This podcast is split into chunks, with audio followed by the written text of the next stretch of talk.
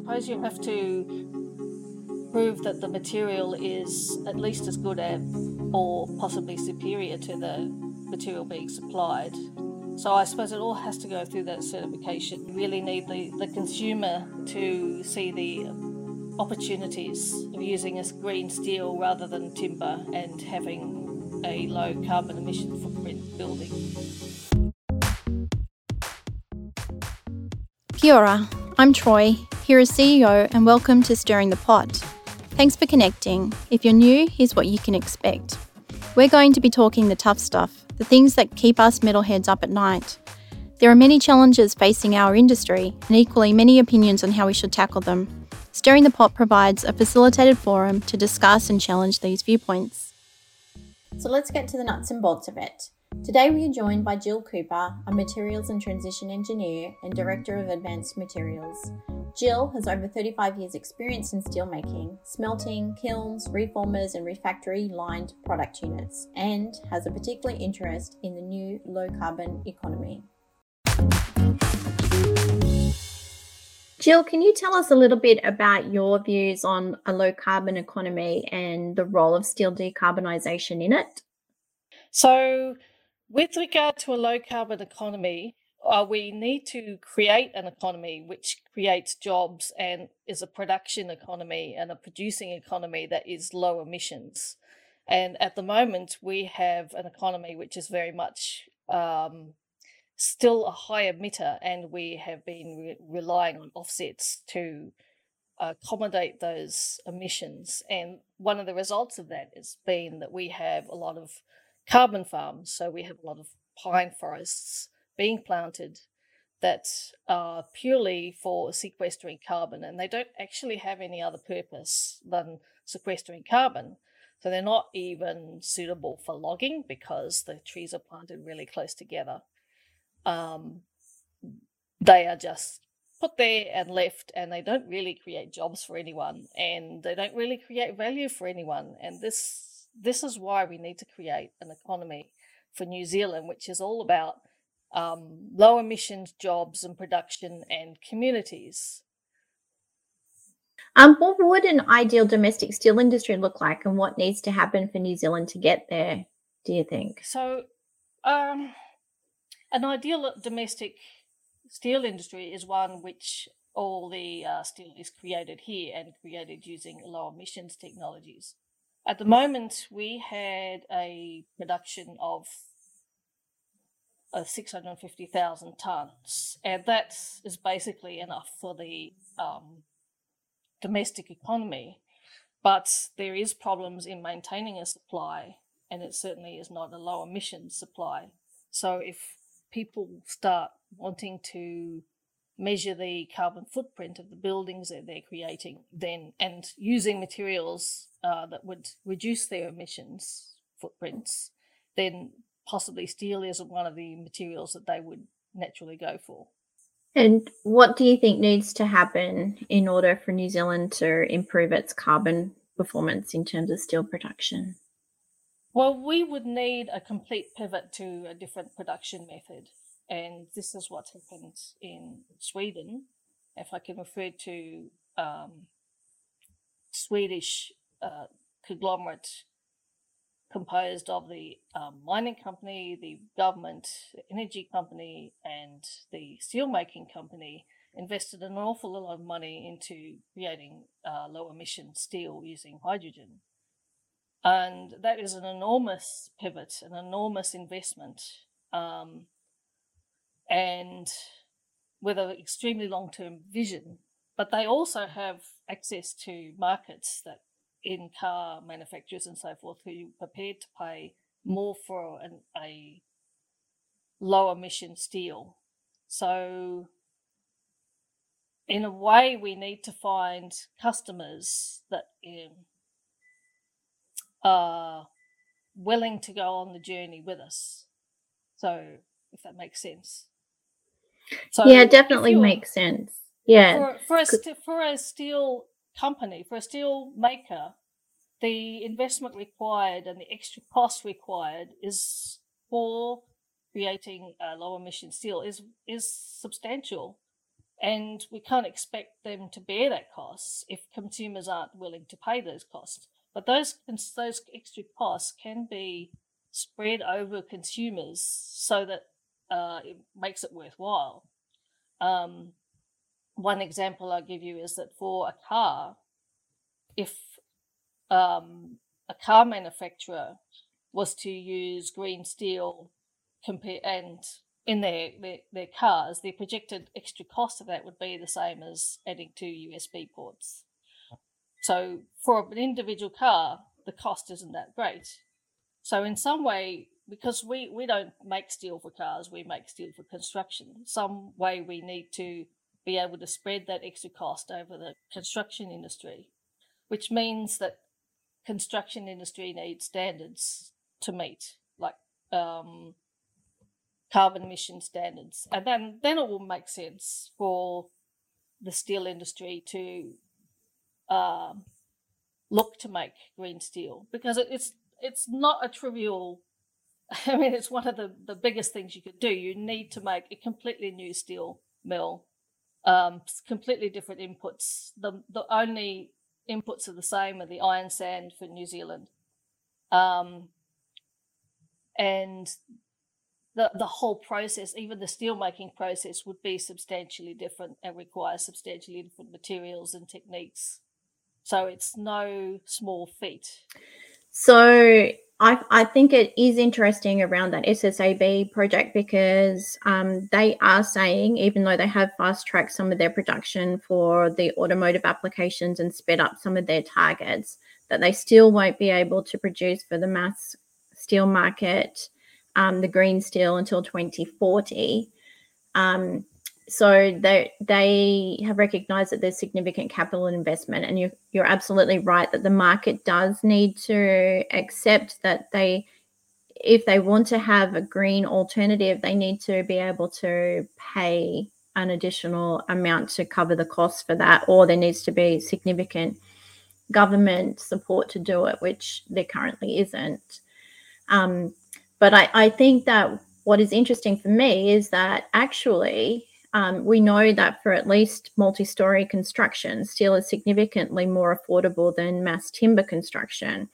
Um, and yet there is so much uh, discussion around the use of mass timber and not the use of uh, green steel um, as an alternative.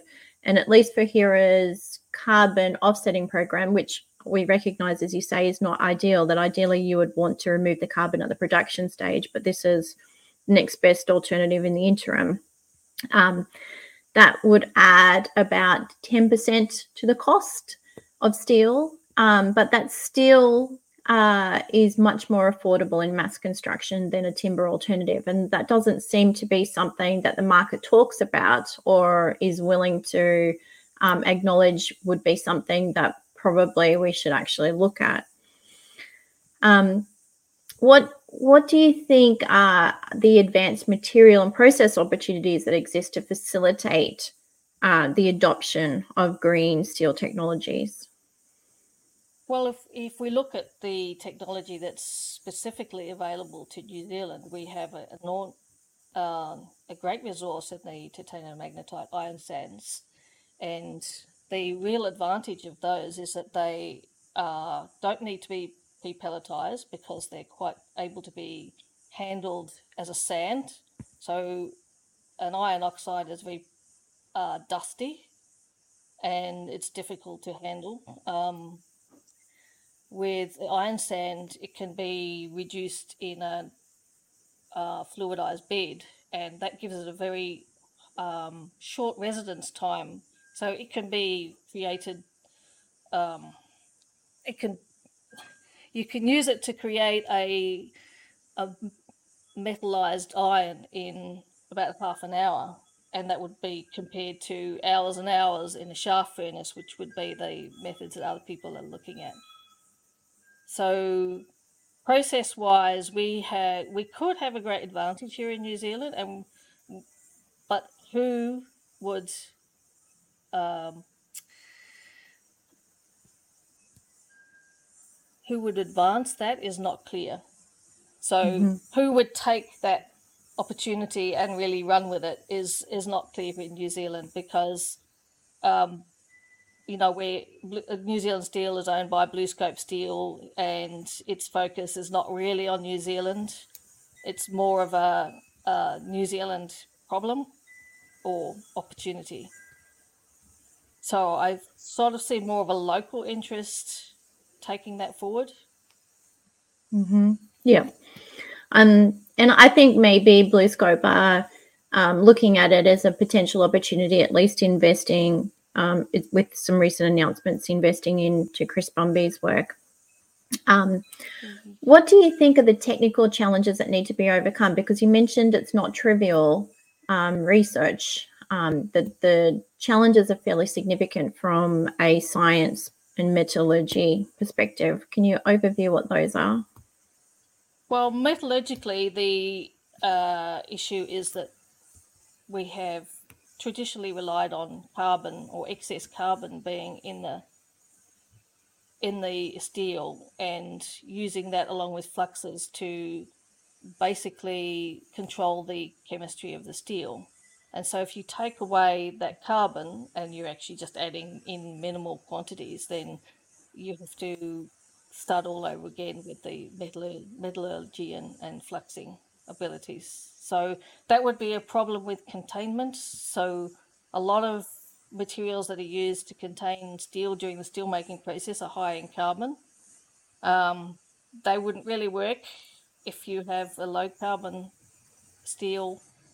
Um, so th- those are all issues that have to be solved um, from iron making to steel making because you're starting off with a completely different chemistry in terms of impurities and, and so forth. And in, in you mentioned the market issues. What are some of the other non-technical challenges that would need to be overcome in your view?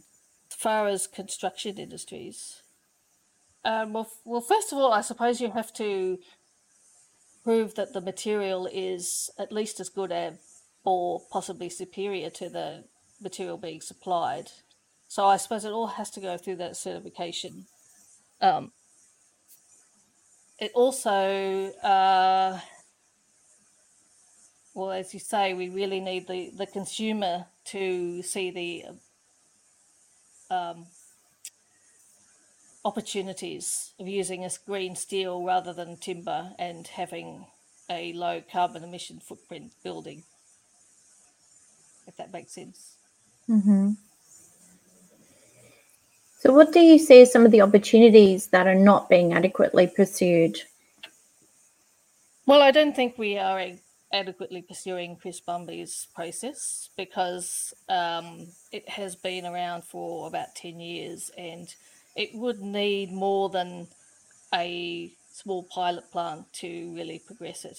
So, I mean, there's BlueScope Steel has been involved with these projects before, and it's it can be a good thing, but it also can be a bad thing to be aligned to a steel mill because steel mills are always thinking about their day to day operation and usually trying to catch up and so they can be very difficult places to work, particularly if you're not uh, on the production line. You know, you're not a a um, essential part of the steelmaking process. You can be hampered in your ability to make progress and get things done. So, we need a, a quite a large commitment, like a long term commitment to get the process sorted and and a more of a, a government commitment as well, because you know BlueScope Steel's commitment can only be as far as it's um, profitable to it, you know. So I've been involved in several projects involved with um, New Zealand Steel and companies like Carbonscape and LanzaTech, and they are being constrained by the limitations of the, the steel plant. Mm-hmm. In terms of a just transition to a low carbon economy, what would that look like for New Zealand? and what do you see as the role of government in supporting that? Well, I think we've seen from Europe that the transition to a low carbon economy absolutely requires commitment from the government in terms of funding and not just funding for things like converting um, school heating and so forth. It requires commitment to um, initiatives like LanzaTech and like Carbonscape because you know the the pull for those companies to go overseas is very large. And so without that commitment from the government or and I know it's public money, but the, you know the idea is to create um, careers and meaningful jobs to New Zealanders. And if we give you know forty million dollars to Tiwai Point to keep jobs there, um, and we have no guarantee that they're going to stay there after ten years, we'd be better putting the money to a, an initiative such as as that, which will be there in ten years because it is a forward-facing, it's a future-focused industry. So it will it will require government funding. I mean, I don't see a around, way around that, but it should be in terms of joint partnerships and the the model that HYBRIT have with the power company and the mining company and, and the steel maker. That's that's the ideal model.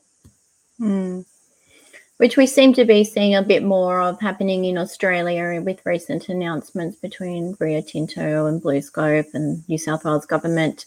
Um, it, I think what seems to be different in New Zealand is that there doesn't seem to be the same love for the ma- manufacturing industry in New Zealand as there is in Australia. And I find it frustrating that we talk about government programs to help reduce carbon emissions. And I think definitely we need to look at all emissions, but we should also look at where the biggest bang for buck for government investment could come from in investing in technologies and support to reduce those carbon emissions. So I, definitely think that we need more government support to help the metals industry to transition um, because of the um, the economic impact that those industries that that industry does have on manufacturing sector in New Zealand, but also because if they if they can solve that challenge um, and address it, the carbon benefit is, is enormous in terms of New Zealand's relative outputs. Well, it's ongoing as well. You know, that's something that you've got in the bag, and you don't need to worry about it again. You know, it's going to continue and it's going to be valuable. Um, and the other the other thing about manufacturing, which people don't really recognise, is, is places like New Zealand Steel. They actually keep a whole lot of other manufacturers uh, going because they have a workforce which is based around there, but there's also like contract workforce, and they go out and carry out shutdowns and Methanex and Ballance and and the the cement plant and everything else, and they wouldn't be there if New Zealand Steel wasn't there and so the the interaction between um, New Zealand Steel and and other services around the country, even like crematoriums, we wouldn't have a ability to service crematoriums without um, the sort of basis of the workforce that's in New Zealand Steel that is that is supported by New Zealand Steel. You know, the, the effects are everywhere if you look for them. Last question I have for you, Jill, is uh, what challenge would you put out to the industry to improve? Uh, I, I think it's pretty hard to ask industry to um, improve in this area in New Zealand because they really are um, fighting an uphill battle with mm. supply and and and labor and so forth. So you know the the challenge go, is to the the masters over the ditch really. and that could be Australian banks or it could be the Australian owners of companies um, that that to look look to a future in New Zealand, and you know we have this great uh, renewable energy resource that is um, is fairly unique, and we are able to do an awful lot with that, and we're sort of we are neglecting the opportunities to to do anything with that as far as manufacturing. And you're right, you know there is does seem to be a lack of love for manufacturing. And uh, the, the the problem with that is when times are good and you can get whatever you like from China, people will just buy stuff from China and and they and they don't support the local manufacturing. And then when we have supply chain issues like we have now, and people are having to go back to New Zealand Steel, and New Zealand Steel hasn't had the investment to upgrade its processes so that it can deliver reliably. So you know, it's it's chasing its tail in that regard, and you know, it needs to be supported by needs to be like a team effort. I think. So what I would say to any industries is to look for the um, natural advantages and look at how our you know our economy is growing. It's still growing we can expect it to be continue to to on that line, and that the investment should be yeah looking at this way rather than just building um, you know um, housing and, and so forth, and not looking at the manufacturing behind that. Uh, so the one thing that we did miss from earlier, Jill, was that um, we were going to circle back to the low carbon economy um, and some of your ideas on steel decarbonisation there. Um, what were some of those those um, items that you wanted to raise? Well, I think we, we've always thought of New Zealand as being a a very high renewable renewably produced electricity country and that's true compared to other places um, but when we're going to electrify a lot of our transport and if we look at um, producing hydrogen and there's you know we have a great opportunity to produce a lot of hydrogen we think about where the best uh, use for that is.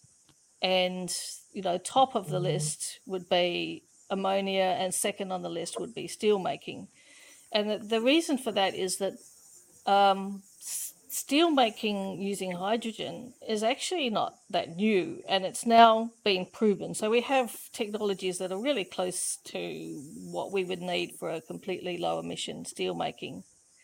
And it really doesn't take that much to um, pivot steel making to low emissions as long as we put in the effort to construct the right plants.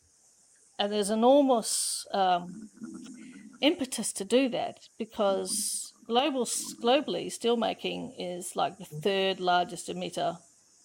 It, it's it emits more than any other country apart from the US and China. So it, it's an it's an enormous source of carbon emissions. And if you look at the emissions from mining the coal for coking, then there's an enormous amount of emissions from there as well. So there's 12 million tons of methane leaked from mining coking coal, which converts to 1 billion tons of carbon emissions. So the drive to reduce carbon from steelmaking is enormous. You know, there's enormous benefits to be had. And in New Zealand, we have both the uh, the electricity, so we have the ability to make hydrogen, and we have an, uh, a fantastic source of iron that is eminently suitable for the process. So I think we have a great opportunity to make a big dent in carbon emissions, even globally, by pursuing this. But it would have to be a large um, conglomerate that would invest in this. So. Yes, exactly, and it and it does need um, that government awareness around prioritising where it, it spends its assistance packages for industry to decarbonise. I think I am concerned that there will be investment in widespread reductions in carbon that don't necessarily lead to the emissions reductions that um, you may get from investing in targeted industries or, in fact, individual manufacturers. Yeah. So if we look at just comparing this to agricultural emissions, so agricultural emissions, we're looking at reducing it by, you know, a few percent and a few percent year on year. But we could reduce carbon emissions from steelmaking by an awful large, you know, by 80, 90% with one hit. And so that's enormous impetus to do that. And, you know, the implications of that or the effects of that would be felt globally. It wouldn't be just felt in New Zealand. Well, that would be my hope anyway, that um, that this could be really something that we could pursue and we would be able to do this better than other countries, maybe like Australia, because our ore is, is more suitable for this type of process. So in a way, it's like you need to, to put up your hand and say to people who are in this business, hey, look at our ore. You know, look look at our titanium magnetite sands. We can use processes that are not suitable for um, hematite. You know, the the opportunities are are enormous, but we need to have the right people and the right companies involved. Yep, yep, and that government support as well, as yeah. well as the policy. Well, it would support be in the it would be sort support. of to the government to to make the approach. I think. Uh, and make it clear that we're really keen on this investment and there won't be any roadblocks. You know, we have Taharoa Sands. It's a, a iwi-based mining operation. Um, at the moment, it's sending its product to China. It would be awesome if we could use that and turn it into steel here.